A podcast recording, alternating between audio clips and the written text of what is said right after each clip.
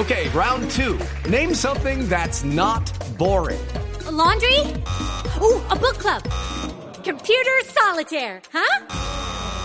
Ah, oh, sorry, we were looking for Chumba Casino. That's right. ChumbaCasino.com has over 100 casino style games. Join today and play for free for your chance to redeem some serious prizes. ChumbaCasino.com. No purchase necessary. Full prohibited by law. 18 plus terms and conditions apply. See website for details. Hoy en el Camerino hablaremos del partido por tercer y cuarto lugar entre Croacia y Marruecos que se juega el sábado y por supuesto la gran final Argentina-Francia. Como siempre, la invitación para que nos compartan, nos descarguen a través de todas las plataformas de audio Boombox El Camerino que ya abre sus puertas. ¿Sabe? Con toda, con toda o sale, papá, sale. Entras en el camerino, sabrás de la vida de los más reconocidos. Feliz día, feliz tarde, feliz noche, bienvenidos. Estamos en este camerino de día viernes, cerrando semana, cerrando mundial.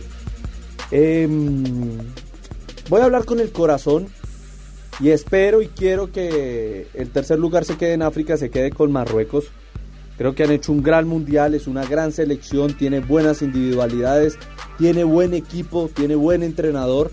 Eh, creo que, que lo merecen. Creo que han hecho las cosas bien. Sí, el fútbol no es de merecimientos, pero por eso les digo que hablo desde el corazón. Y ese partido del sábado 9, 10 de la mañana en el estadio Califa, pues el tercer lugar se quede para África. Más que merecido, a ver si esto también motiva a otras selecciones como la nuestra a hacer las cosas mucho mejor. Ya en la final de la Copa del Mundo, que será el domingo a las 10 de la mañana en el Estadio Los Aires ante 88 mil espectadores. Llega Argentina, llega Francia. Eh, el tema de la gripe de los franceses sigue siendo algo complicada. Eh, Upamecano y Rabiot han regresado a entrenamientos, pero Barán, Coman no. Por cuenta de esto, además de Chouameni y de Teo Hernández, que por problemas musculares de uno y el otro problemas en la cadera, no hicieron parte del entrenamiento del día de hoy. Según RMC, eh, Benzema fue invitado y dijo que no, lo que me parece bueno, obviamente un error por parte de él, podía apoyar mucho y empezar a manejar el tema mental a favor de Francia en la final, en la previa de la final, y, y en contra de Argentina, que el técnico eh, Lionel Scaloni estuviera pensando a estas alturas del compromiso eh, a quién, si van a ponerle o no Benzema o si va a jugar o no Benzema.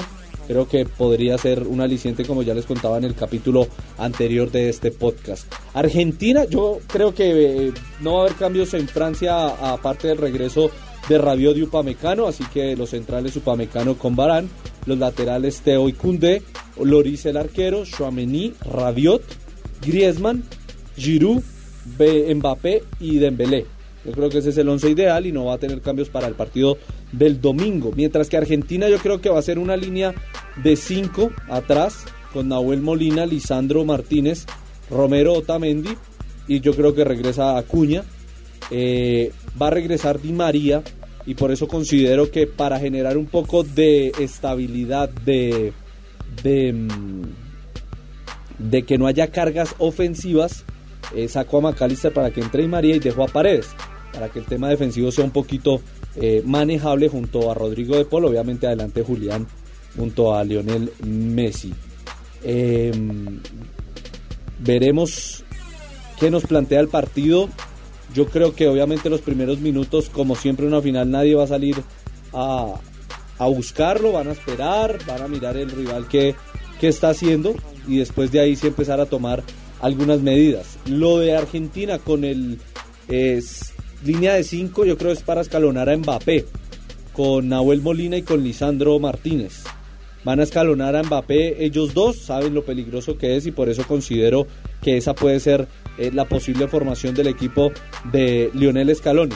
Y si nos vamos a las individualidades, pues Francia es superior a Argentina hasta en el técnico, porque si consideramos las hojas de vida y trayectoria de cada uno de los entrenadores, incluso como hasta jugadores, obviamente fue mucho más importante y ha sido hasta hoy lo más importante lo de Deschamps que lo de Scaloni, pero Scaloni todavía le queda mucho camino en su carrera como entrenador. Y Messi es el único que podría superar a algún francés o a todos los franceses. El, pero, pero cuando ponemos central contra central, lateral contra lateral, arquero con arquero, yo creo que sí de lejos el conjunto francés es por eso y por ser el vigente campeón que está obligado o es el favorito para llevarse la Copa del Mundo. Mientras que Argentina puede ser el más ansioso, el más em, esperanzado en poder quitarse esta, esta mala racha de 36 años que no pudo terminar en Brasil 2014 y que pues ahora se le da una nueva oportunidad a Messi de poder levantar una Copa del Mundo. Yo también hago la pregunta. Muchos dicen, ah, es que Argentina porque Messi juega bien. Sí, Messi juega bien, pero la selección argentina juega bien. A mí me parece que juega mejor Francia. Y por eso, para mí, el subcampeón es Argentina y el campeón es Francia. Los leo con numeral camerino que ya cierra sus puertas. ¿Quién es el campeón de Qatar 2022?